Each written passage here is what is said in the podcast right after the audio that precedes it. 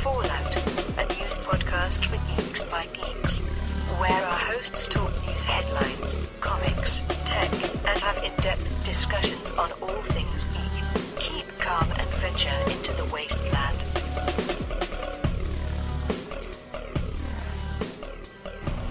Well, hello, fellow podcast listener, and welcome to Geek Fallout Reloaded, the news and discussion podcast for geeks by geeks. I'm your host. My name is Chris Lockhart, and joining me on the line for Geek Fallout, first up, Lillian Knelsen. How's it going, Lillian? We are amazing on this geeky evening. Yay! Excellent. And last but not least, we have Kevin Decent. How's it going, Kev? It is going well, Chris. Almost COVID free. Excellent. Excellent. That is good. Um, all right. Well, unfortunately, we're going to start this episode with another in memoriam segment. Uh, I'm getting tired of these because they always make me cry for some reason or not. yeah. I, I, I guess because we're getting older. Like this is just it, to me. It just seems like it's happening more and more. But I guess because I'm getting older, you know, all these The people that we care about are getting older. Yeah. It's just stupid. Yeah. So first up, actually, both of these actors uh, are Trek veterans. They've done guest appearances on Star Trek. First up, we have David Warner, uh, who passed away at the age of 80 from a cancer-related illness. Um, he played Gul Madred. Like that's, you know, I don't know. Hit. People were asking me what, what do I think is most famous Star Trek role. I would say probably Gul Madred because he's the guy that tortured Captain Picard. There are Um, four lights. Yeah. Um, great actor. But he was also Chancellor Gorkon in uh, Star Trek 6 The Undiscovered Country. He was the human ambassador in uh, Star Trek 5 The Final Frontier. Um, and, I mean, he's been in so many other shows. Like, he was on Titanic, uh, the movie. Um, trying to think. I mean, he did an episode of Babylon 5. Um, He did a lot of also things like in the new uh, Mary Poppins movie, he played Admiral Boom. So, uh, like, I was surprised to see him there. I'm like, hey, look, yep. hello, how you doing? And he did a lot of voice work too, I believe. Oh, he did. Yeah. No, he was in a lot of video games, um, here and there, and and it's just he just had such a wonderful voice though. He did, yeah. Yeah. And I mean, because he was British, he was in a lot of British shows, so like he popped up randomly throughout everything when it came to you know Midsomer Murders or you know ma- any of those like masterpiece shows over there, um, and it just he was in everything. He was in Miss Marple. He was just he was just a wonderful old man. Yep. Yep, great actor. And he was the voice of uh, in the Men in Black series. He was the voice of Alpha, and I'll just I'm pretty sure that one surprised me because I didn't watch it, but I'm pretty sure my husband did. So yeah, And now I'm just sad again. yeah, and last but not least, uh, an, another Star Trek guest star, uh, Paul Sorvino. He died at the age of 83. I don't know the cause of death, unfortunately, um, but he he did pass away. Uh, his Star Trek role is he played um, oh he played Worf's adopted brother, um, Nikolai Rozhenko. Um, so yeah, in the season seven episode, uh, yeah, he he played uh, Worf's brother. So and of course he you know was in so many other things. He was in Law and Order. Um, he was in Dick Tracy the movie. Uh, the Rocketeer. That's where I first met him, and that's Rocketeer. That was one of my first evers. Yep. Yep, Goodfellas is probably I would say his most famous role. Um, yeah, such a great actor, and the father of Mira or Mira, no, Mi, Mira Sor, Mira Sorvino. Um, so she was, I forget which one she she was that movie Romeo and Michele's high school reunion. She was the one that was acting opposite Lisa Kudrow. Um, that's Paul Sorvino's daughter. So yeah, unfortunately, yes, he, he passed away at the age of 83. Um, all right, so moving on from in memoriam. Uh, I don't know if you if you guys paid attention to the news or or anything like that, but right now this is pretty big in Canada.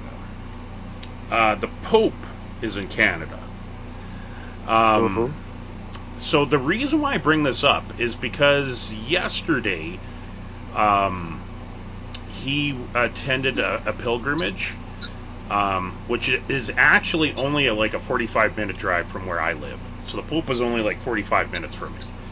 Um, and that pilgrimage that he attended, the one that was by the lake and stuff, um, I used to go to that with my with my granny uh, when I was growing up, and I still go to it every. Yeah, it's been a few years, like COVID, kind of shut it down, but I was, you know, I tried to to make an effort to go out there um, because of my grandma. She was, uh, you know, not a super strict Catholic, but she did go to the Catholic Church from time to time. Um, she really believed in in you know the Catholic faith. So having the Pope so close um, was really, I don't know, really cool to me, you know, because it really made me think about my grandma. You know, unfortunately, she she died in, in 1984, or sorry, sorry, nine, or sorry, 2004. She passed away. But I, the reason why I say 1984 is because that was the last time when Pope John Paul came to Canada. He also came to Edmonton during that visit, and I remember my granny like was, you know, to the moon and back. She was so excited that that you know he was in Edmonton. Um, so anyway, it just you know having the Pope in Canada, um, you know being so close to where I am right now, really made me think about uh, my grandma a lot. And uh, yeah, I know I know it's not really geeky related, but uh, to me I was geeking out a little bit. I'm not gonna lie. Um, all right. So let's move on to some San Diego Comic Con news. Um, Oh, did, did, did things happen?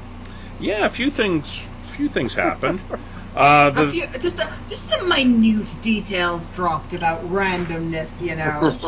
so, so the few things that I took away, um, and then I'll, I'll turn it over to you guys. Um, Kevin Smith is asking fans to come back to Masters of the Universe. Um, because for those who don't know, he received a lot of backlash um, for Masters of the Universe Revelations um,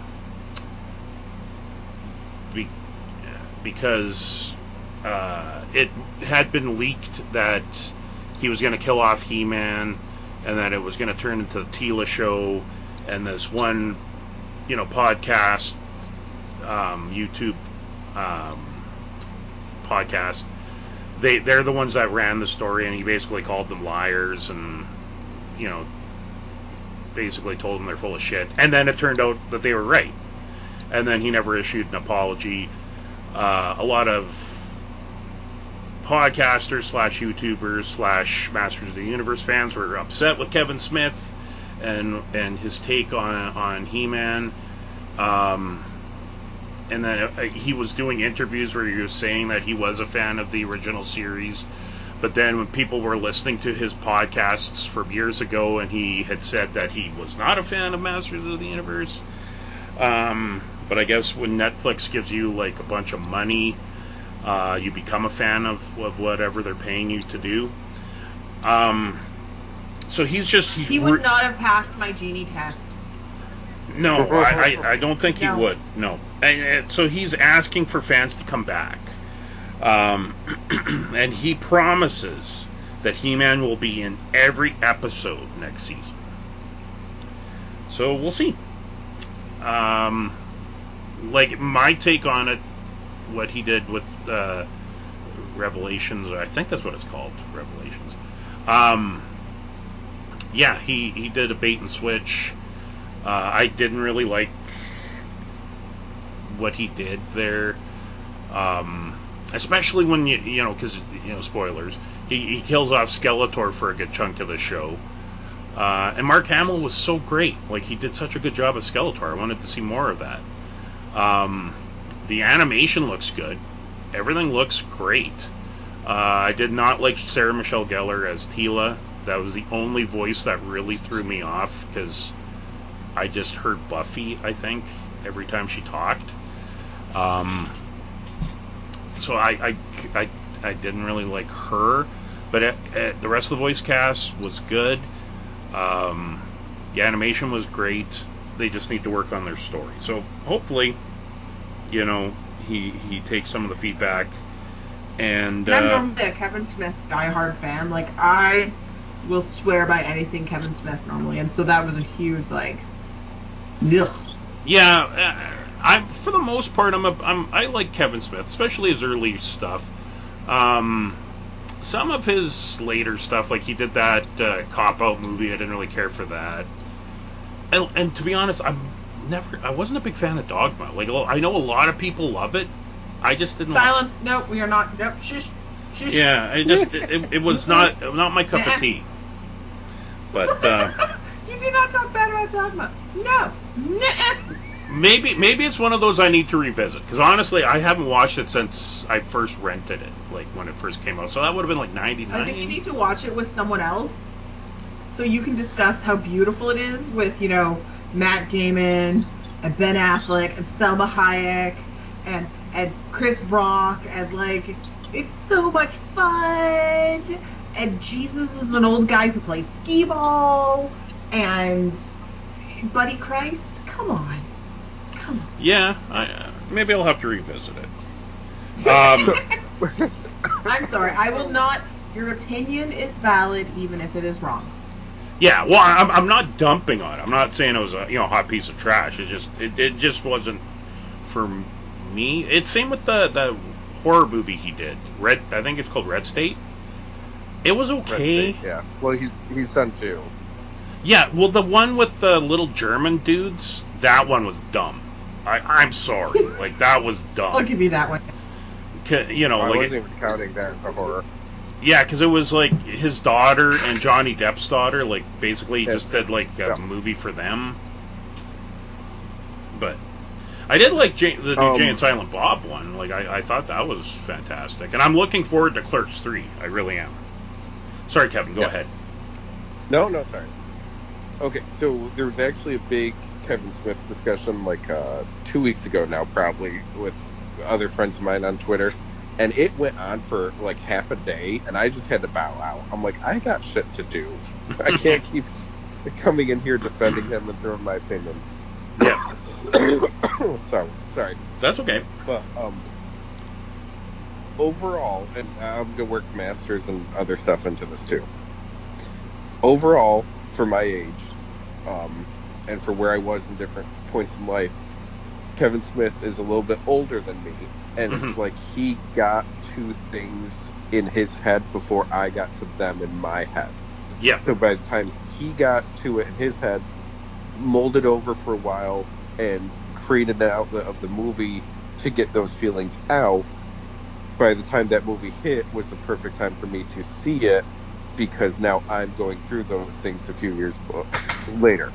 Mhm. Uh, Clerks and Mallrats with, hey, I'm kind of stuck in this job and I feel like I'm too smart for the room here and too smart for this job, but I don't have another answer for what the hell to do with myself though.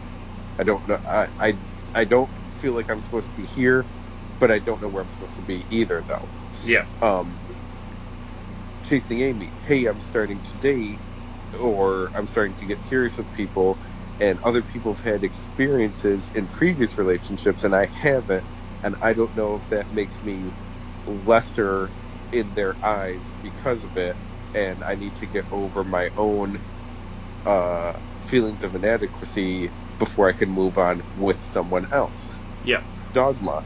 Hey, I was raised Catholic all my life, and as I get an adult and experience more of the world, there's a lot of holes that show up, and I'm not quite sure what to do about this.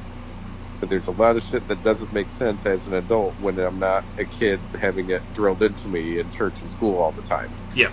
and then then he becomes a dad, and Jersey Girl hits harder now than it did when it came out, by far.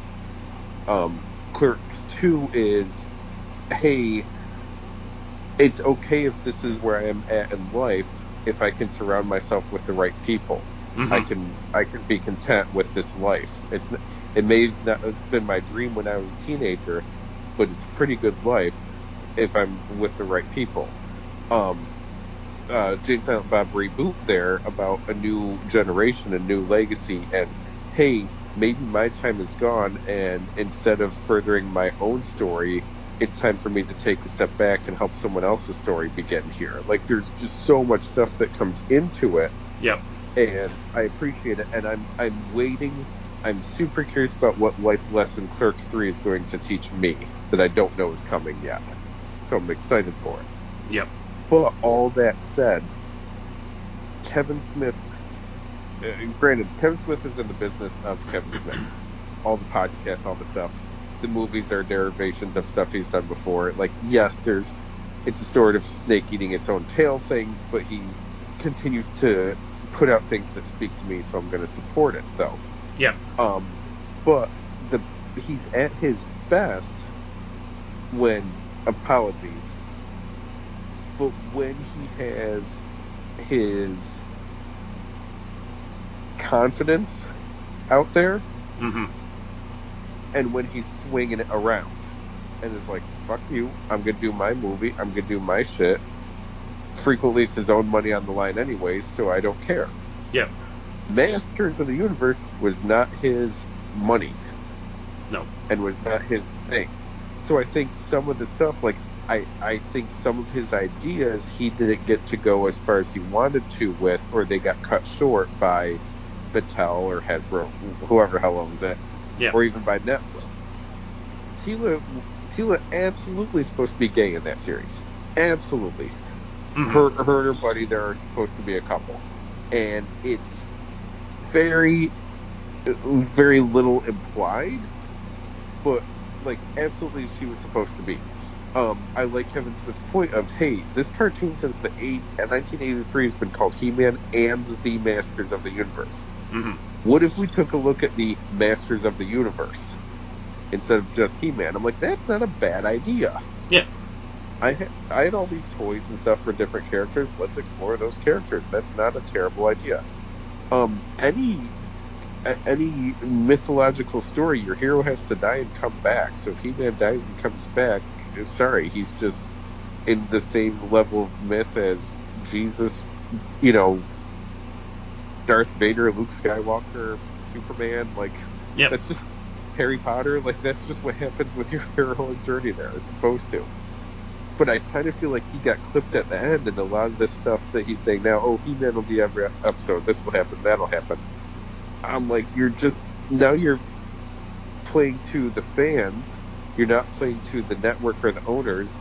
And in between, whatever story you're trying to tell is serving too many masters, and you're not uh, of the universe even, and Mhm. you're not telling whatever story you want to tell here. Yeah. So, like, I I kind of feel like this upcoming season might not be as good, and I I really liked it. Despite its flaws, I really liked it. But I feel like he's gonna be trying to placate the companies. He's gonna be trying to please the fans, and he's gonna be right in the middle and end up pleasing neither. That and is, if he just sat yeah. down and said, "Let me just get eight good shows done," then it, those eight good shows would probably be good enough for both, though. Now I don't know if you saw this though, but William Shatner is going to be a voice for the upcoming season. yes, I did. I did see that. Yeah. Yep, they will not say who. Hordak would make a ton of sense Yeah. because it, it, was implied that the evil horde there was an evil horde tease at the end of Revelation, so in Yes, theory they're yeah. coming. Yeah. But all that said, nothing will compete with the She-Ra series, which is the best of all these He-Man Masters reboot stuff. That She-Ra series is fantastic, and I'm planning on rewatching the whole thing again. Yeah, I still got to watch that. It, it I, Oh, um, I've never, it. I never watched it. I my favorite by far, um, would be the, um, uh, what call it, um, was it Nickelodeon? No. Whoever did the 2002 series, that that I I love that series. Oh, Um, oh, I don't think it was Nick. Was it Cartoon Network, maybe? Cartoon Network. Yes, it was Cartoon. Yeah. Yeah, they did a fantastic job, and it unfortunately got canceled. And you know, but yeah, if, if you can find those episodes, those are those are great. Especially yeah, though because it only lasted a season and a half, unfortunately. But um, all right, well, the last item that I have from Comic Con is news about Star Trek Picard season three. Uh, the news is, well, when I saw the, the little clip or whatever of this of the series, I, had a few, had a few questions. Um, like why? Because apparently this is going to be a TNG reunion season. Like this is supposed to be. This is being cited as being season eight of the Next Generation. Um, but why is Seven of Nine and Raffi in it? If this is going to be a TNG reunion, we don't need them. Like I those are probably my a couple of my least favorite characters. I really hate what they did with Seven of Nine uh, in Star Trek Picard. You know, they took an interesting character from Voyager and just made her an angry mess of a character. Um, so I kind of wish she wasn't there. The rumor is supposedly they're going to have a Khan esque female villain this season, but it is not Sela. So it's not Tasha Yar's half Romulan daughter, whom we have not seen since the Next Generation. Even though Star Trek Online, I guess she becomes the Empress of the of uh, the Romulan Empire. And so I don't know who this villain's going to be, but apparently it's a villain that we've seen before, but it's not Sela, and she's going to be up there with Khan. Um, I'm really hoping it's not the Borg Queen again, because I'm getting so tired of them using the Borg. And they're just not interesting anymore. Um, so we'll see what happens.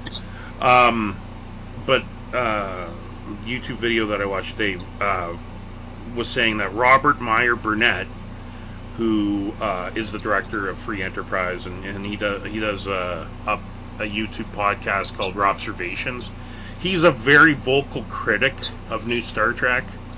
Um, apparently, he has some inside information that is suggesting that this new season of Star Trek Picard is going to be what Top Gun Maverick was to Top Gun.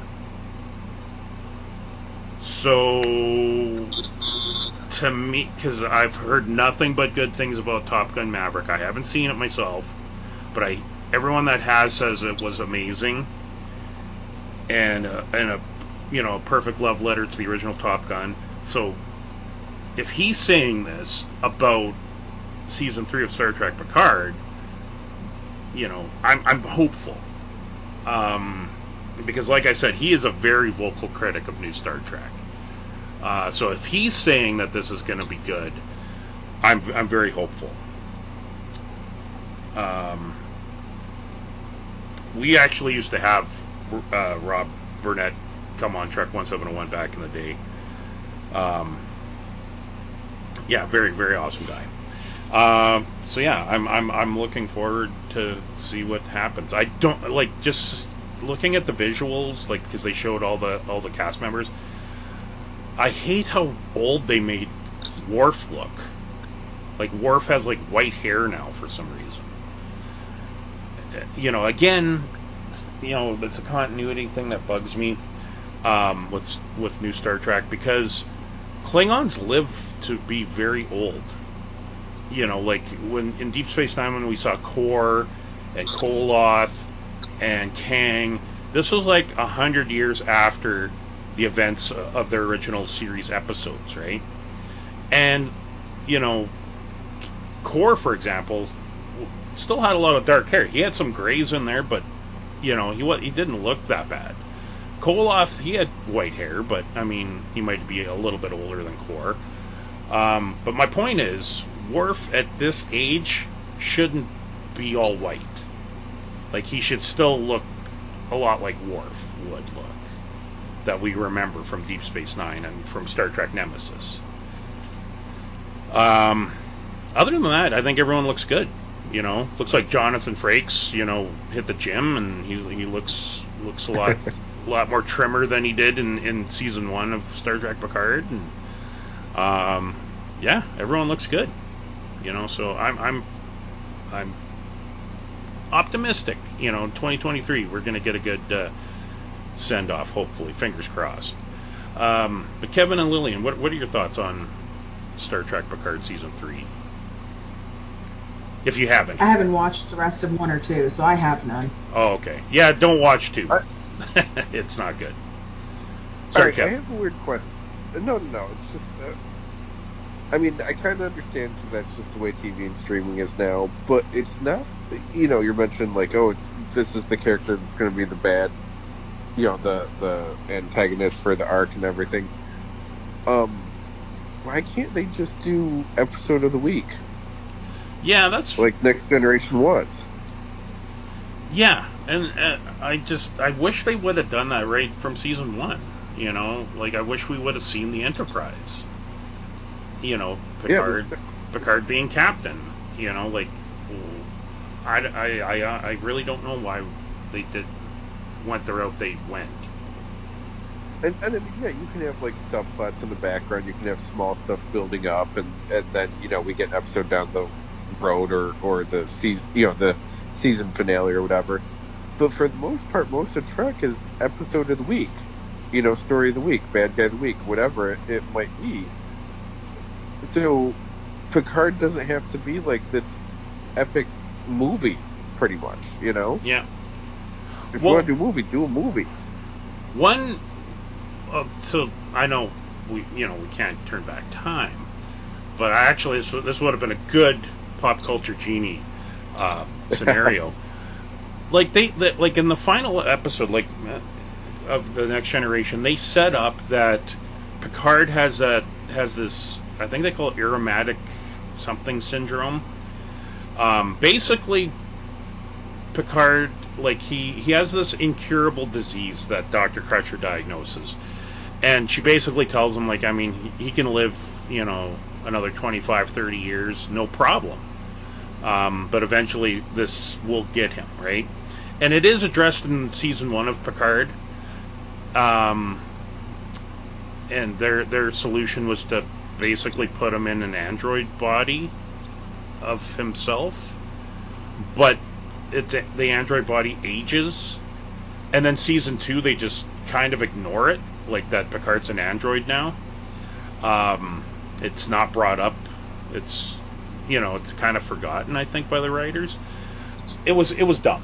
It was absolutely dumb. What they should have done was Picard, you know, like they set it up in the final episode of TNG. Star Trek Picard season one should have been like, you know, Picard gets the news like, you know, you have six months.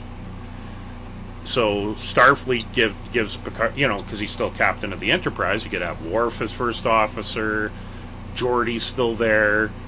You know, you can you could have seven of, seven of nine on the Enterprise as an officer if you want, if you want to get her into the show. Um, and then basically, you know, Picard gets special permission from Admiral Riker to to um, basically clear up some things that he has to clear up before he dies.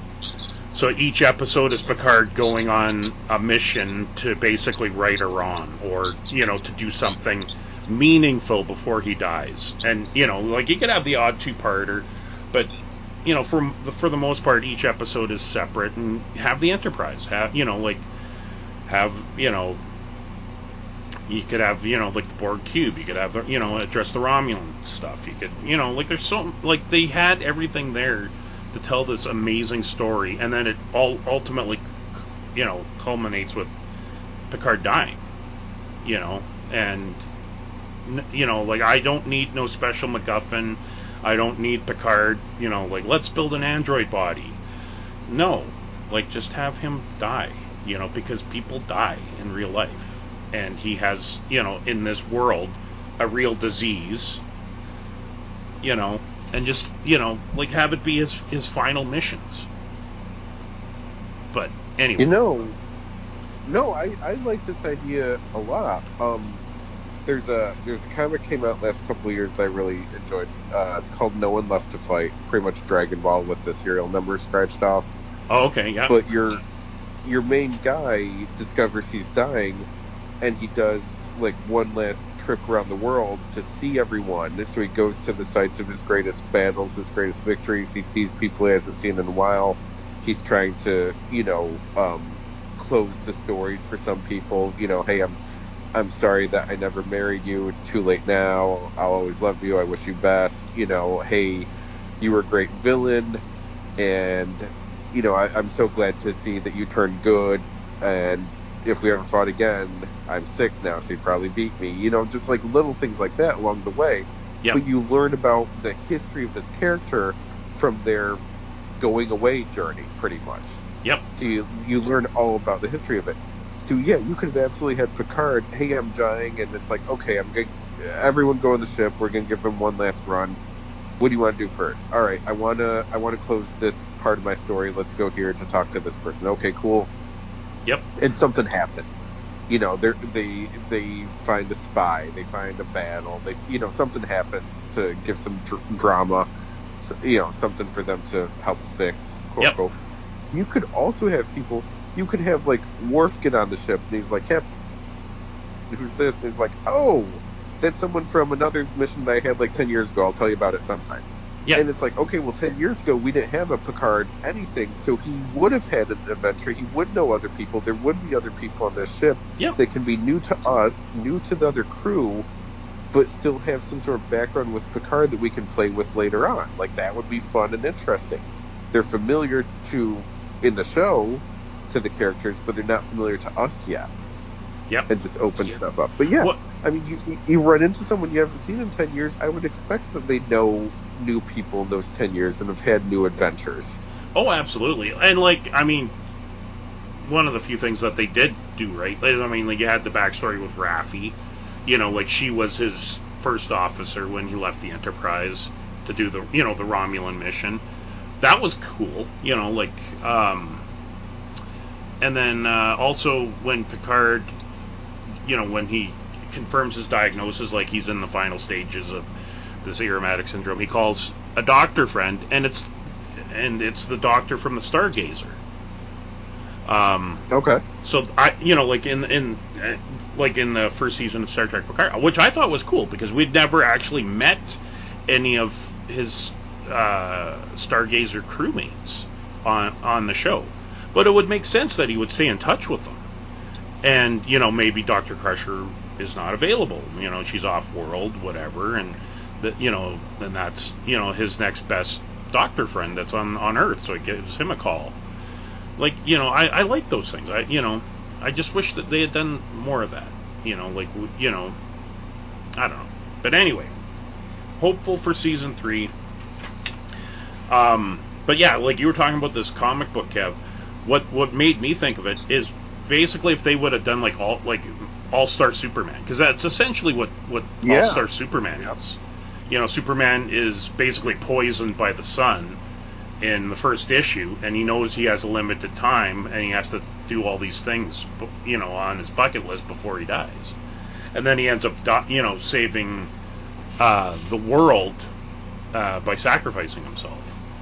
Like I would love to see, you know, like rather than the illness take Picard down, I would love to have seen him, like, you know, make that final sacrifice. But anyway, um, I could ramble on and on, and I, I shouldn't. Um, so anyway, uh, Kev or Lillian, uh, do you have anything from Comic Con that piqued your interest? Are we skipping over the element in the room? Uh, what's what? What elephant? Well, they the Marvel timeline was released at Comic Con. Oh, well, yeah, I, you know, that's yeah, some of the Comic Con stuff. But I, I which Okay. but go, yeah, definitely we got to talk about it. But go ahead, Well, yeah. Um, no, and then I was going to say they also dropped the new Chris Pine, the Dungeons and Dragons movie, which I'm like stupidly uniquely hesitant, but I love seeing people's comments being like, I really hope one of the characters dies, and then they meet up with a new character who's that character dressed up in a different outfit. like, like that's never going to happen, but that'd be fantastic. Yeah. Um, but it looks like a lot of fun. But that's something I saw at Comic Con that made me happy. Excellent. Yeah, the Marvel, all the Marvel announcements were pretty exciting. Um, you know, like the the you know we got two new Avengers movies coming out, which I guess are only going to be six months apart, which is cool. Uh, you know, Thunderbolts. You know, Fantastic Four finally get, gets announced. It sucks. You got to wait till November 2024, but I understand them wanting it to be in a year with a four in it. That makes sense to me. Um, no, I, you know, a lot of people are, are you know, shitting on on Marvel, um, you know, saying that you know they're doing too much. Um, I say I, I, I'm I'm I'm all for it. I, I, you know, I don't have to love everything that they do, but I do love a lot of what they do. Um, I'm super excited that Daredevil's coming back, and they're going to be doing Born Again. Like, that is amazing. That is so awesome. And apparently, he's going to be in um, She Hulk. He's going to show up in She Hulk. And he's also going to be in the Echo series with uh, Vincent D'Onofrio. So, yeah, I, I, I'm all for it. Kevin, wh- what are your thoughts on all the all the Marvel stuff? All right. Um, I'm I'm still trying to figure out where everything's going to fit. And I know that they said now this is the multiverse saga, Yep. and that makes a ton of sense. Um, I'm guessing they're going with the more modern Secret Wars and not the 80s Secret Wars. Yeah, probably. Yeah. Uh, I didn't realize there was a Kang Dynasty story. I missed that along the way, but the more that's explained to me, the more I'm like, oh, okay, I can see how a lot of stuff's working in here. because the the Kang Dynasty story is Kang and his son uh, Scarlet Centurion, I believe, and this epic battle. Um, i if I recall correctly, uh, Kang gets the Atlanteans and the Deviants on his side, so there's Black Panther two, and there's the Eternals finally coming back in as well hmm and the battle is so big it takes place in space on Kang's ship and on Earth. So there's your two Avengers teams.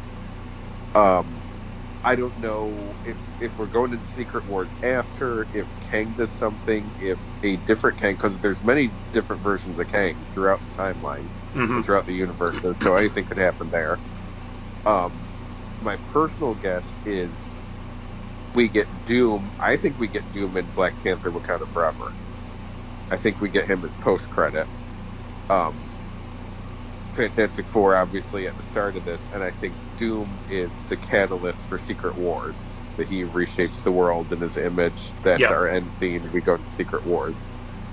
Um, but there's so many different heroes from so many different levels, and so many we have we've only seen once. That it's like, okay, they're on the board, but why are they here? Yeah. and then the more I got looking into it, I think uh so Nick Fury was clearly our go-to person there for the Infinity Saga. Mhm. Right there in our you know, the first post-credit scene, getting the team together, manipulating things, knowing more than he let on the whole time. And I think for this, it's been there all along and we haven't seen it. But I think Wong is the Nick Fury for the multiverse saga Yep. But Wo- Wong has had interactions with many, not all yet, but many of these characters and many of these stories that we've seen along the way, and it it's done in like this comical way, or hey, come on, come along and you know discuss things with me and all, and it's seen more joking when really it's him as the through line connecting all these characters. So when something happens, which the Sorcerer Supreme would know something's coming, like Kang, he's already got all of his connections to these people along the way. He's even in the She-Hulk trailer. Yep. So he's got all of his connections to these people that he can be the focal point to pull them all together and get everyone on board for the the big battle at the end here. Well, and um, the, and what I think a lot of people forget, um, but Kang, or um, Kang, um, Wong really is the unsung hero of Endgame. Um, yeah, because he's the one that brought everyone there. Like he was the one Yep. that you know, you know, Strange. He f- you know looked into the 14 million different versions and found one that where it would win, where they would win. And he had to let Wong know, like, you need to do this. This, you know, we'll be gone for five years. You know, don't let the Avengers do their thing. You know, they'll bring us back, but we have to be ready for this big battle that's going to happen. So you're going to have to, you know, get all these sorcerers. We're going to have to open these portals. You're going to, you know, like people, you know, I've heard people say, like, well, how, how did the Wakandans know to be prepared for this battle with Thanos? You know, how did the Ravagers know to be prepared? How did the the Asgardians know to be prepared? It's because Wong knew, and he sent all these different uh, wizards to all these different places to open these portals to to um, get everyone there, and that's how Doctor Strange and them were able to open a portal all the way from Titan to Earth. Because you know, people are saying, well, why didn't Doctor Strange do that in the last movie? Because he couldn't. He couldn't do it. Like Wong, it took Wong, you know, you know, the better part of five years to be able to have that link to, to set all this stuff in motion, including being able to let Doctor Strange open a portal to come to back to Earth. Like he couldn't have done that in Infinity War. Like they needed that that five years to set everything up, and it was Wong that that did it. But I don't know. I guess some people didn't get that, but I got it right away. I I, I knew I knew Wong was the guy, but yeah, I could totally see him being yeah like the the Nick Fury going forward. Yeah, he, he's he's the connection for all these characters. And then um, like Thunderbolts, I'm pretty sure is also Dark Avengers. You know, um, Mhm. they're not doing the the original Thunderbolts team by any means, but they're doing the the later version. So I think we're gonna see like, I, I think our our Avengers are all gonna have uh, the villainous analogies in there as Mhm. Thunderbolts, and some something will probably happen that they turn good but U.S. Agent's going to be in there as Cap, Yelena's going to be in there as Black Widow, Abomination probably as Hulk. Um, you know, like I, I think there will be characters we've met along the way that are there to portray the heroes who have left us for Mhm. the new versions of it. Um, and I'm super curious because he said there's there's eight more spots there in Phase Six, and they'll be announced. I don't know about all of them, but he said they'll be announced at Dis- D23, the Disney one, in September.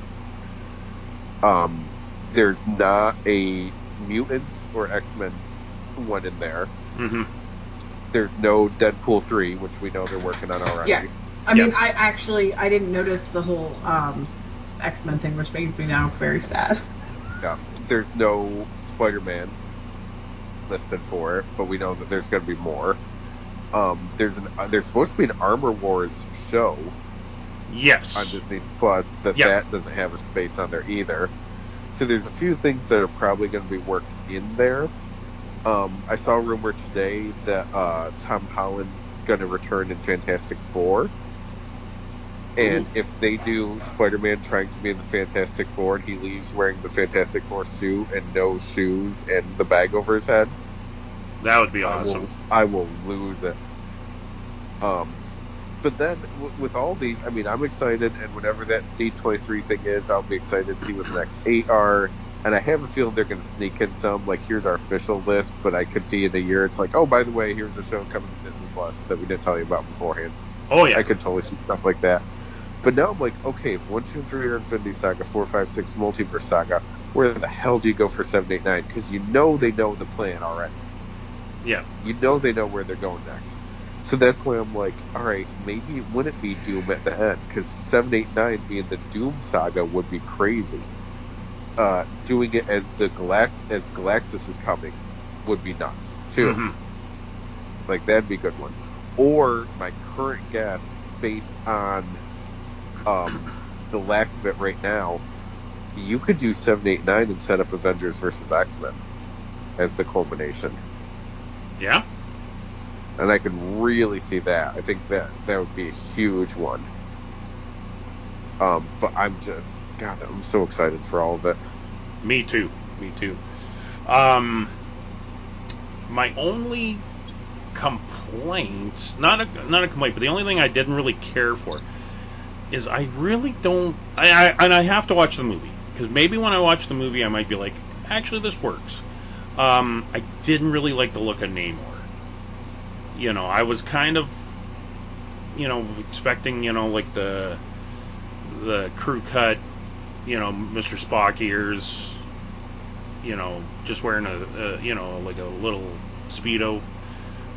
But you know, I guess that you know, like when I think of Namor, that's what I think. So he he just looked a little different to me.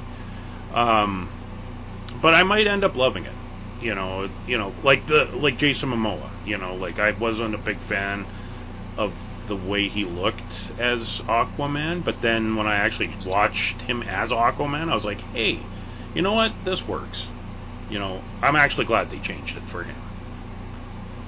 Yeah, because I mean, like Aquaman or Namor being heavily influenced by like Pacific Islander and having you know the the battle gear and the tattoos and stuff like that, that makes a ton of sense. Yeah. It really does make Yeah. sense. But now they're both. Now it's like, okay, but how are you going to make them different though? Because Yeah. Aquaman and Namor are vastly different in the comics. Yes. Yeah. So no. how are yeah. are Namor. to have these? Yeah, so you need to make these movie ones be more different from each other, Yeah. and we won't know until we see, you know, because we haven't heard him speak yet. We haven't heard anything going on, so I'll, I'll hold out. But uh, Namor can't just be Marvel's Aquaman. Yeah.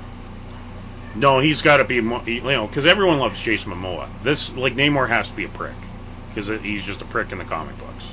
Yeah. Um, I apologize. I don't know if my microphone's picking up my dog's barking. Um, but yeah, if, if it is, I apologize because they are barking right now. Um, yeah, I saw the trailers for Black Adam and Shazam. I'm looking for. I'm. Re, I'm actually really looking forward to Shazam. Um, because I, I love the original Captain Marvel. Um, and I, I like the first movie that they did. I thought, you know, it was very true to that to the character. I really liked it. The Black Adam movie, meh. You know, it's like I don't know. I, I like The Rock, but he's just The Rock in a Black Adam movie. You know what I mean? Yeah. Like, it's not like I was like, whoa, you know, he looks completely different, and you know, no, it's just it's The Rock. You know, being a superhero, I guess. I don't know. Um, and yeah, he The Rock is kind of, or sorry, not The Rock. Black Adam is kind of the DC's na- answer to Namor, because Black Adam's supposed to be a prick, and I just can't see Dwayne Johnson pulling off the prickness of the character. Um, because I, you know, Black Adam is real. He's an asshole. Like he, you know, and he's one. He, and he doesn't. Well, traditionally he's a villain, but um, I know last I don't know how many years they've been trying to make him into a good guy, like an anti-hero. Um, but anyway, between the two movies, the, I'm I'm excited for uh, Shazam. I keep wanting to say Captain Marvel, but and I, I'm actually looking forward to the to the Marvels that movie. You know, based on uh, Kamala Oh, yeah. and everything that she did in Ms. Marvel. I'm, I'm looking forward to seeing her on the big screen. Um, but yeah, one YouTube video I watched, Brie. Is it just my imagination, or is Brie Larson getting like really skinny? She seems so skinny in in you know the. Ms. I mean, she's always been small. I know that people made fun of her because when the Captain Marvel movie came out, there was a photo of her and it showed her from behind, and they were talking about how different the posters and their promotional photos made her look. And I'm like, that's her normal body compared to what the promotional material had, like Captain Marvel's ass kind of thing. And so she's naturally a very small person. Okay, so maybe maybe that's where I'm. Th- yeah, maybe in the movie, the first one, they made her look more curvy. I guess I I, I don't know. I just like when she showed up at, at the you know spoilers. Sorry, I should have said spoilers. But when she shows up in a mar- uh, more current Marvel project, um, I remember thinking, man, does she looks she looks small. but I mean, I mean, whatever. Like, kudos to her if if, if you know that's just the way she is. Um, because I know some people in real life are smaller than they seem to be sometimes. Like um, when I went to the Star Trek Museum in Vulcan when they had it there, they had uh, Captain Janeway's uniform and Seven of Nine's uniform, and they're actually very small ladies too. Like Captain Janeway is really tiny, or or was. Maybe she's not tiny now, but you know during Voyager she was very tiny. Um, when I looked at you know like when I was standing next to her actual uniform. But uh, yeah, no, she's still like I mean Brie Larson, like she's grown on me. I I I, I find I like her uh, as Captain Marvel, and I and I liked her in when she showed up in Endgame. I thought she was in there just the perfect amount, um, because she really is you know like Marvel's answer to Superman. So having her fly in and just you know she could have just broke Thanos' neck like immediately, but you know, you, I'm glad they didn't do that. But yeah, I'm I'm I'm looking forward to the Marvels. I think it's going to be a, a, good movie. Um. All right. Uh, anything else from Comic Con that caught your guys' interest? Nope, not really. Not on this side, at least, Kevin. Like, got anything? No, no and, and very, there was nothing for DC. Like, Marvel absolutely killed it with those announcements, and DC's just like, hey. Yeah, we're, we're still we'll, here. Yeah, we'll, we'll get back to you. Yeah, yeah, we, yeah, like with the whole Flash debacle. Oh, actually, on. no, no, I'm wrong. Um, that's okay. I'm so dumb. Uh, I didn't know this. I actually didn't notice this announcement was from Comic Con. So big comic news for DC. Actually, uh, Batman and Spawn are doing a crossover. Yeah. Um, that was announced at SD at San Diego Comic Con. Um, right, yep. Batman and Spawn number one is a 48 page one shot special written by Spawn creator Todd McFarlane and drawn by Greg Capullo. Mm-hmm. Um, and so I'm actually stupidly excited about this, and I shared it. I know I shared it on my social media because I love Spawn. Um, the Comic Con I was just at, we, I was looking through some old Spawn comics, and I was chatting with the guy about how I struggle with collecting comics because I like to start from number one, which is not possible, um, and I need to actually like have like I need to get like a special. But Spawn is is something that I'm very grateful they haven't murdered as a movie yet. Like I love I love Spawn so much. No, that that's so. cool. Um, I know they did a crossover in the '90s they did. They, yeah. they they did do a crossover, and so this one is. It looks like it's going to be pretty cool. Yeah. And this I will def. I'm excited because it's a number one. Mm-hmm. So my brain automatically goes, I can buy that. Yep. No. It and um, I saw the picture where it was uh, Todd McFarlane, Greg Capullo, and uh, Jim Lee. Um, yeah. So I'm hoping Jim Lee does some art for it as well because he's amazing. He's my favorite artist. But Greg Capullo is also amazing. Like I mean, he started his career as a Spawn artist. He uh, pretty much took over for after Todd McFarlane on Spawn for many years, and then he uh, moved over to DC and did uh, Batman and Justice League, and he, he is an amazing artist. So I'm yeah, I'm I'm looking forward to that too, Lillian. I'm definitely going to be checking that out for sure. Um, trying to think if there was any other news. Oh, I was gonna mention Kev because you mentioned on our last episode of Geek Fallout about the Vince McMahon situation. Yeah. Um, so now Triple H apparently. I was going to bring up. I'm like, are we going to talk about the wrestling news? Because you guys are big wrestling nerds, so I'm surprised well, one you didn't jump on that. Yeah. So yeah, apparently Triple H is taking over his duties as the creative officer, which is cool, I think. Um, yeah. and yeah, I just uh, I just find it funny that people are shocked that Vince McMahon's a slime ball. You know, it's like we we all kind of knew this. So, um, on Friday, uh, Friday after four o'clock, after the stocks were closed, Vince McMahon announces he's retiring. Yeah.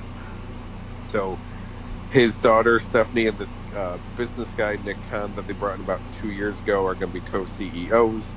Stephanie comes out SmackDown. Oh, hey, it's New Era, and let's cheer for my dad as he goes away and all. And we're all like, all right, weird.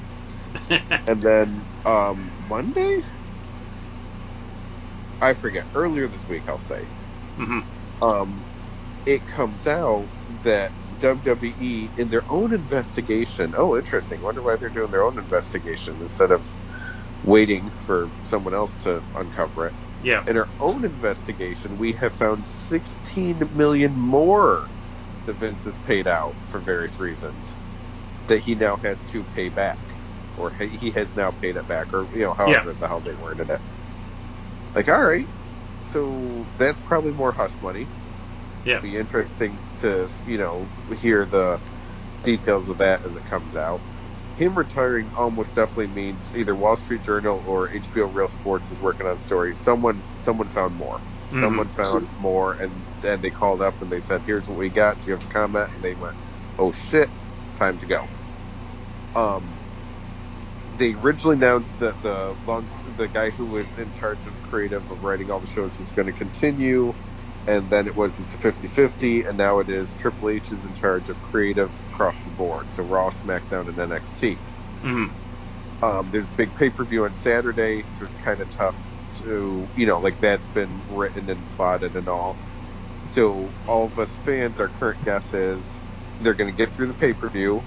Uh, they already changed one match though, so we think there something's happening. Um, but get through the pay per view and then start. Okay, here's the things that we like. We'll keep them going. Here's the stuff we're going to change. Yeah. And over the course of a few months, we'll see it. Um, Triple H, well, I've I've had issues with stuff he did as a wrestler. I've had issues with things they did.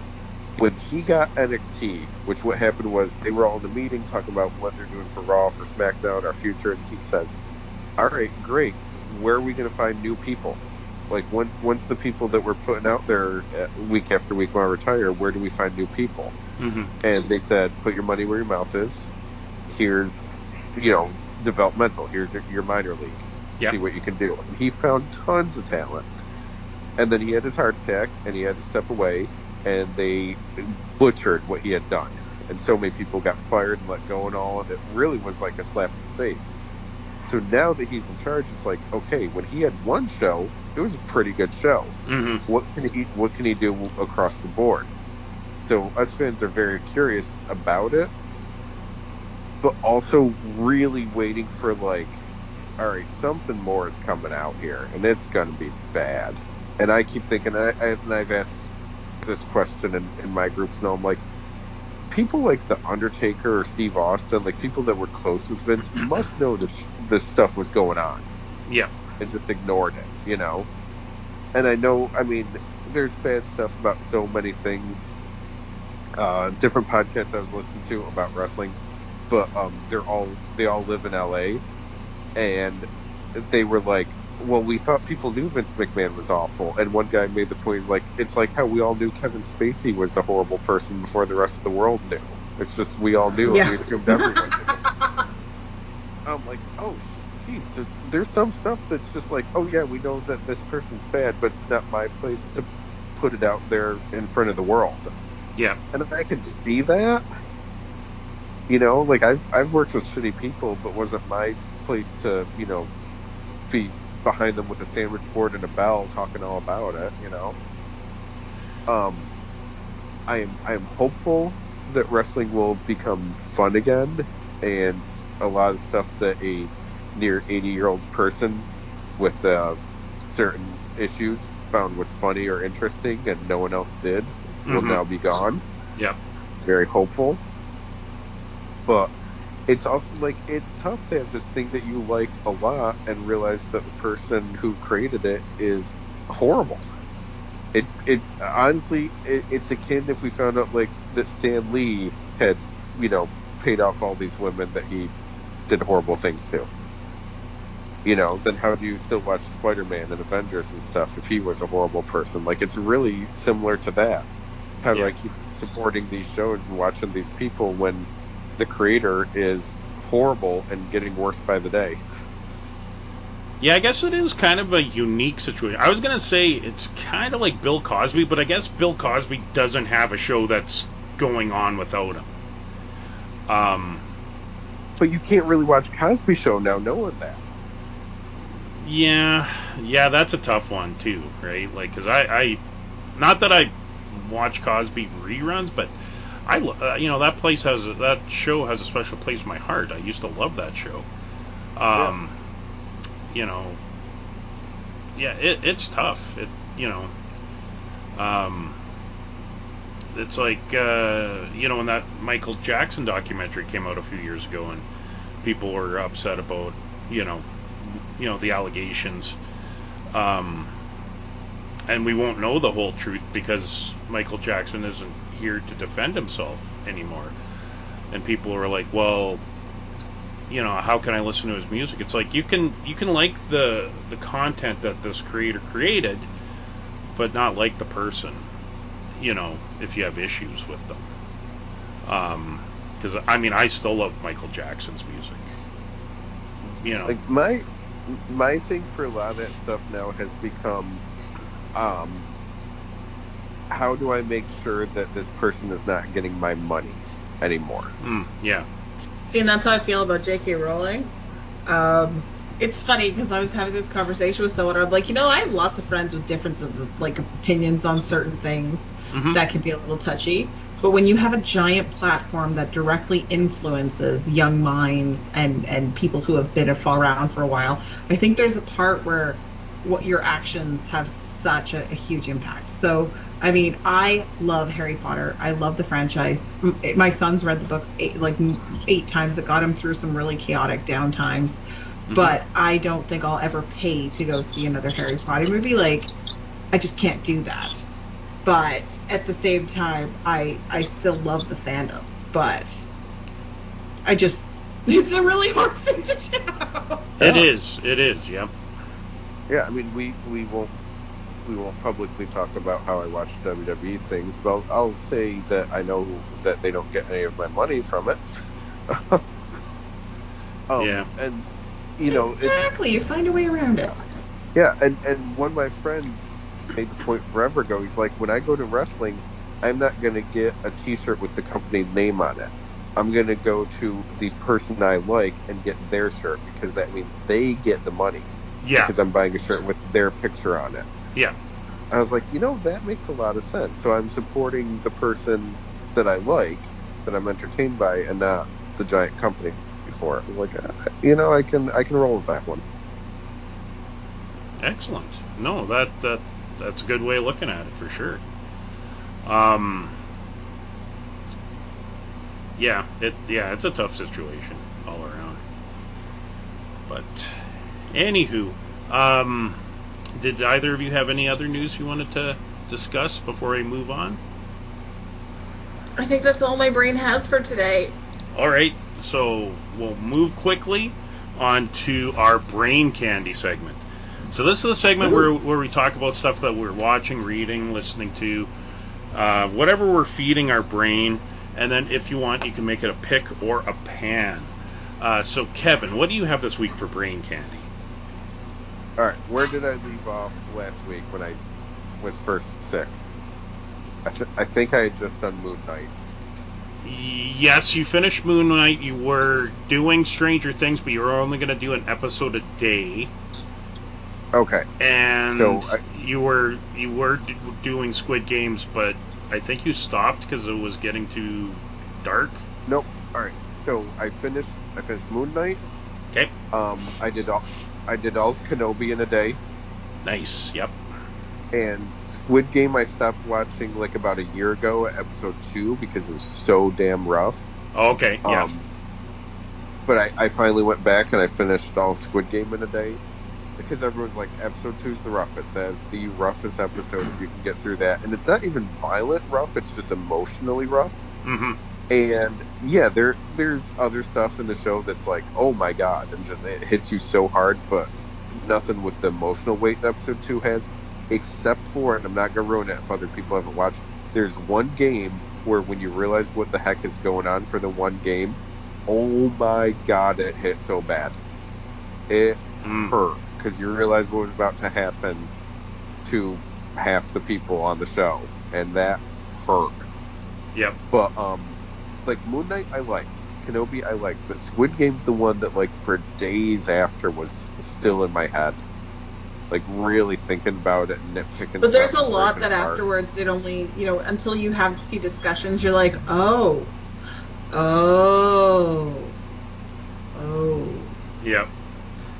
like like how um the any main character that was in episode two had their death foretold. Hmm. That one messed me up. Things, all, all the quote main characters at the time that we see in episode two, that rough one, we see things happen to them in that episode that kind of foretell when they die in the show later on. Yeah. Huh. And I was just like, oh my god, it was there the whole time. Yeah. That hurt. But yeah, I mean, and, and I have serious problems with the ending. I get it. I understand it. It's how we get to a second season, which will make a fortune.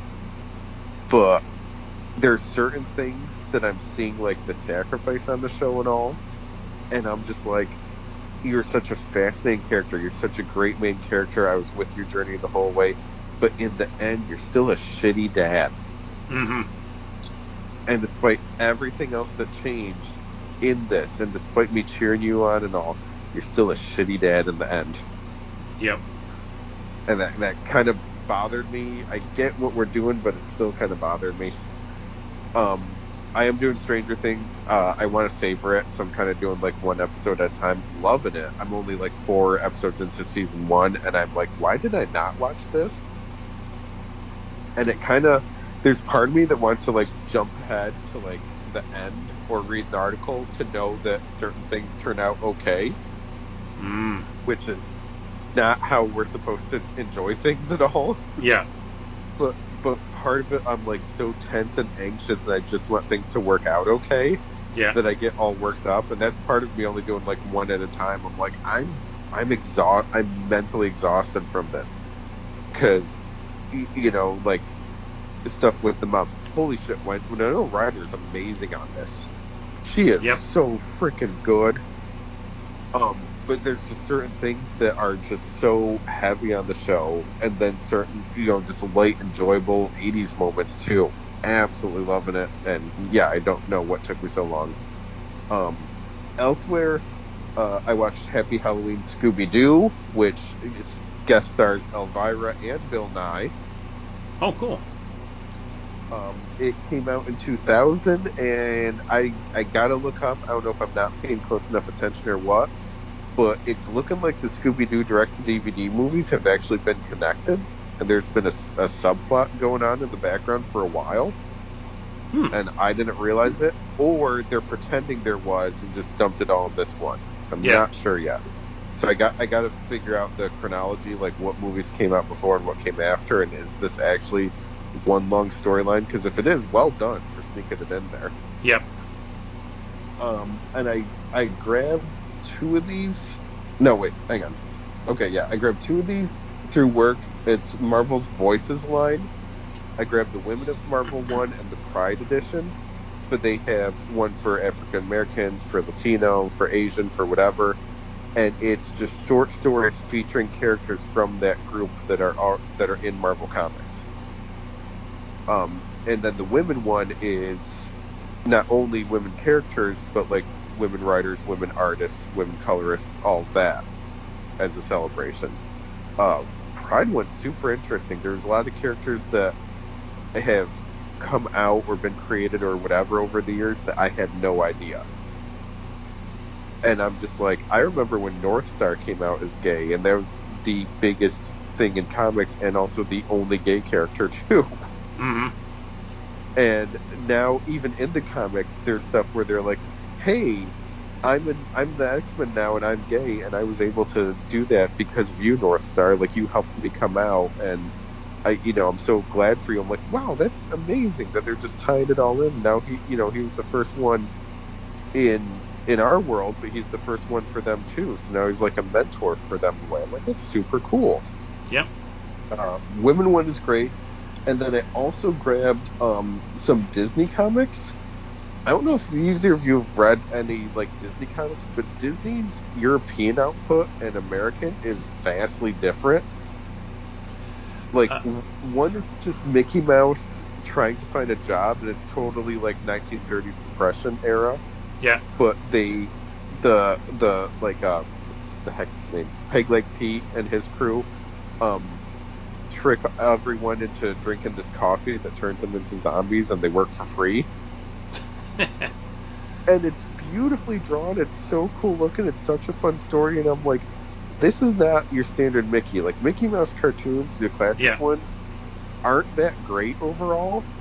They're you know they're just kind of silly, and a couple things happen. And Looney Tunes were better Uh, cartoons. no, uh, okay, I have to say though, however, um, if you've ever seen Mickey Mouse's Jack and the Beanstalk, um, Okay, Jack and Beanstalk's good.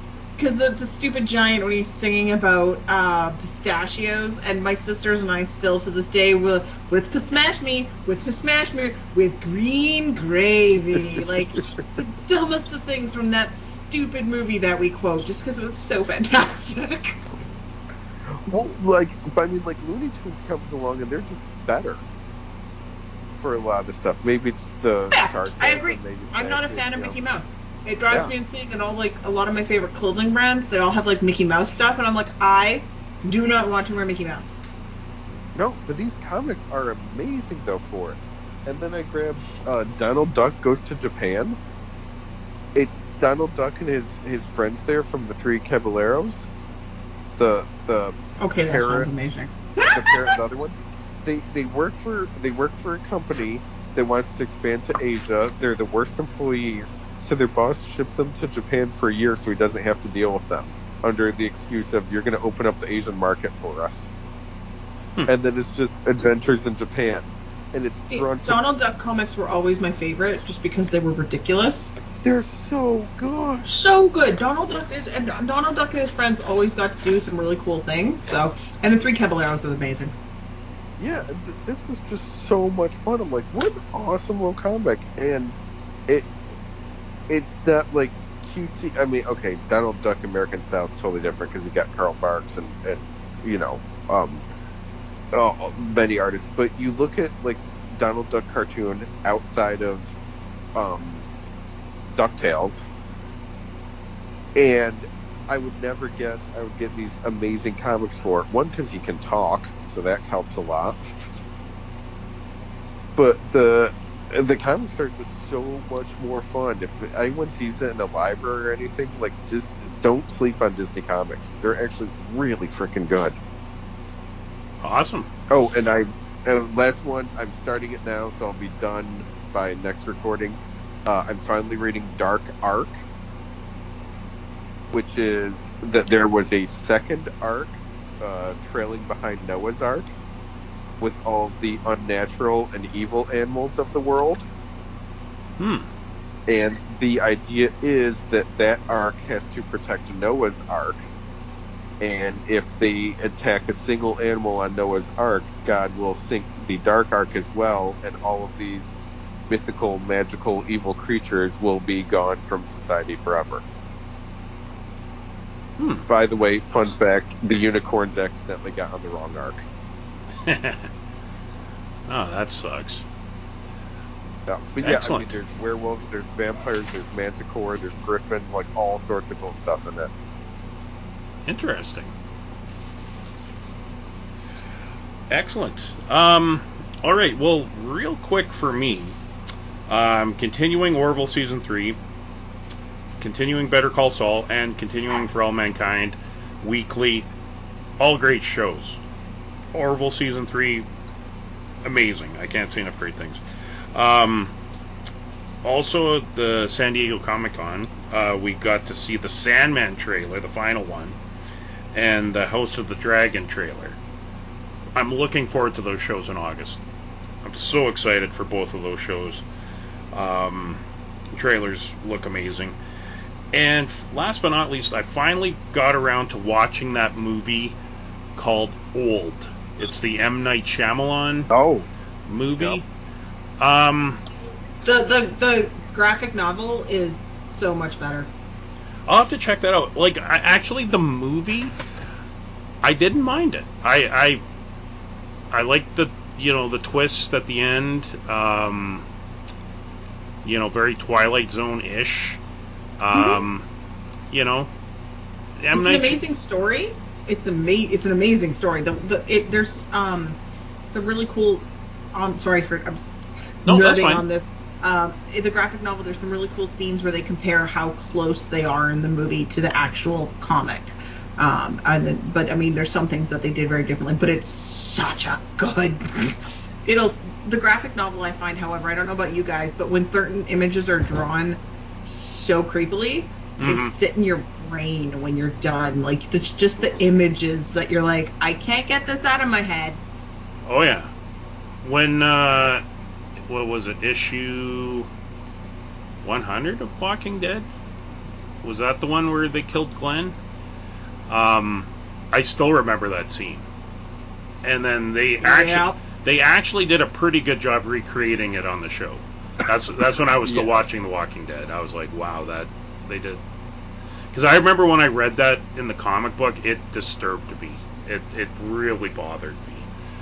it Um, bothered me when people got mad at them for doing it. We're like, it's canon. You you Yep. can't get mad to death if it's canon. Yep. Well, uh, yeah, yeah, absolutely. Because you know, like it was just prior to they to that, they did that bait and switch where it looked like Glenn was getting eaten by zombies, but then he survived, and then later he gets killed by Negan anyway.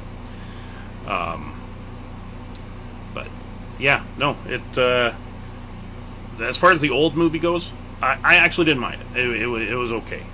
Um, I don't know if I'll ever watch it again, but you know, it, I didn't mind it. Um, Lillian, what do you have this week for Brain Candy? Yes.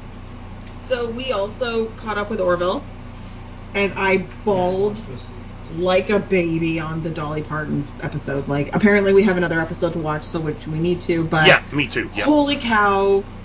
Look at Seth MacFarlane taking what started off the first, like the first season was definitely goofy, fun Star Trekky thing, and then he just slapped you in the face with some serious, like it's just so good. Oh, beautiful. Um, I've really been enjoying on Netflix The Lincoln Lawyer. I haven't seen the original movie with Matthew McConaughey, I believe it was, Yep. but um, I thoroughly enjoyed the TV series. is fantastic. Um, that's been a lot of fun to watch. Um, my hubby and I ended up we watched so we ended up watching Jake Gyllenhaal's new movie Ambulance, Oh, and okay. it Oh. was awful. Oh. Um, I have so many issues. He was like, "This movie's amazing" because he watched it when I was away at a Comic Con, and he's like, "You have to. Oh, let's sit down and watch this." We're watching. And are there moments where it's actiony fun? Oh my goodness! Like, whoa, yes, because it's it's uh, uh, uh what's his name? Who's the guy who did Transformers? Oh, Shia LaBeouf. Michael Bay. Michael Bay. It's a Michael Oh, Bay Mike Bay. movie, so there's Oh, okay. definitely like it's Michael Bayish. There's like crazy drone shots and like oh my goodness. But when you actually get down to, I have some serious issues with this movie. I have some serious issues with the characters. I have some serious issues. Um, and then to make up for that, the other night we watched The Gray Man with um, Ryan Gosling and Chris Evans. And oh my gosh, it was so much fun. It was just exactly what was needed. It's the right amount of humor. And I saw this show getting ripped on for something. And I was like, you know what? At the end of the day, it was fun. We didn't stop laughing. Chris Evans was amazing. Someone said that, you know, Ryan Gosling barely shone, like got any shiny time. And I'm like, you know what? He was just he's the the badass like James Bond dude who just keeps getting hurt and just like randomly pulls a, like a, a, a knife out of him. He just looks at it like, ah, damn it. Um, it's just so good. Awesome. I'm I'm I'm, I'm looking forward to watching that. That yeah, because I love Chris Evans. So no, I think you're gonna love it. Chris Evans plays. You know, it's funny because in the movie Knives Out, Chris Evans played like this complete nutter prat. yep. he was the douche. And in this show, he just he's so good at channeling that inner toad. Um, and I mean, those of us who know Chris Evans before Marvel, and you think of him in all his movies, he was always the jock Yep. ah, like. Like even in that movie, that that was that um not another teen movie. He played that character. He was mocking Fred, the, the mock Freddie Prinze Ju- uh, Jr. character. So like Chris Evans to us, we've always known he had this in him. So Mhm. as he's gotten older, it's definitely fun watching him. You know, he's had his his serious times. It's fun watching him turn a little bit back more into a dork. Um, and then I actually I love Asian dramas, and I started at work today. Although if anybody from work ever listens to this, I was never watching Netflix at work. Uh, but I ended up squirreling at the end of the day because they have a new uh, lawyer drama on Netflix, and it's Korean, and she's autistic. Oh. Oh, And um, I was watching this going, okay, this is fascinating because it ends up talking about things like you see her issues with clothing and textures and food. But my problem is that sometimes I get a little annoyed because as a person with a new, like, a, a, I'm a, you know, early, like a late diagnosed autistic brain, um, it's, we're definitely learning that this spectrum is wide. Hmm and you know I, I get frustrated when i see autistic people relayed in film as that severely like th- th- they're on the severe end of things right? Like hmm um you know socially awkward no eye contact. But the thing is as you get older like you can train yourself and you learn how to do certain things. And i mean masking isn't healthy but i get frustrated because people watch this and they're like oh that's autism. Okay that's perfect.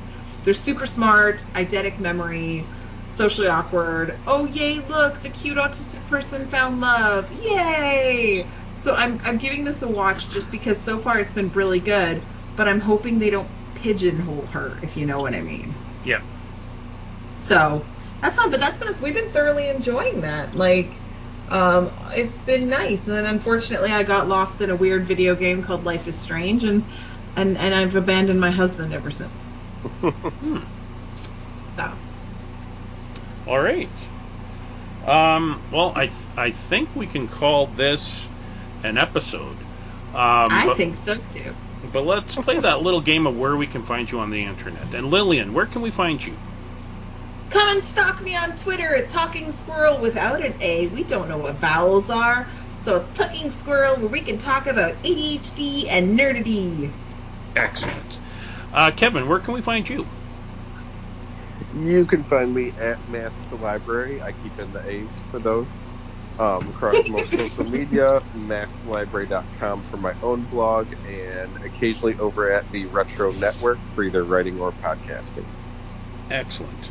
Uh, you can catch me on the social medias at chrisloc1701, and you can check out my blog. Occasionally, I blog, uh, and that is Random Nerdness at randomnerdness.blogspot.com. Um, Woo. all right, so uh, this was an episode of Geek Fallout, and I want to thank you, dear listener, for listening to Kevin, Lillian, and I talk about uh, what's new in pop culture and we will see you again in the not too distant future.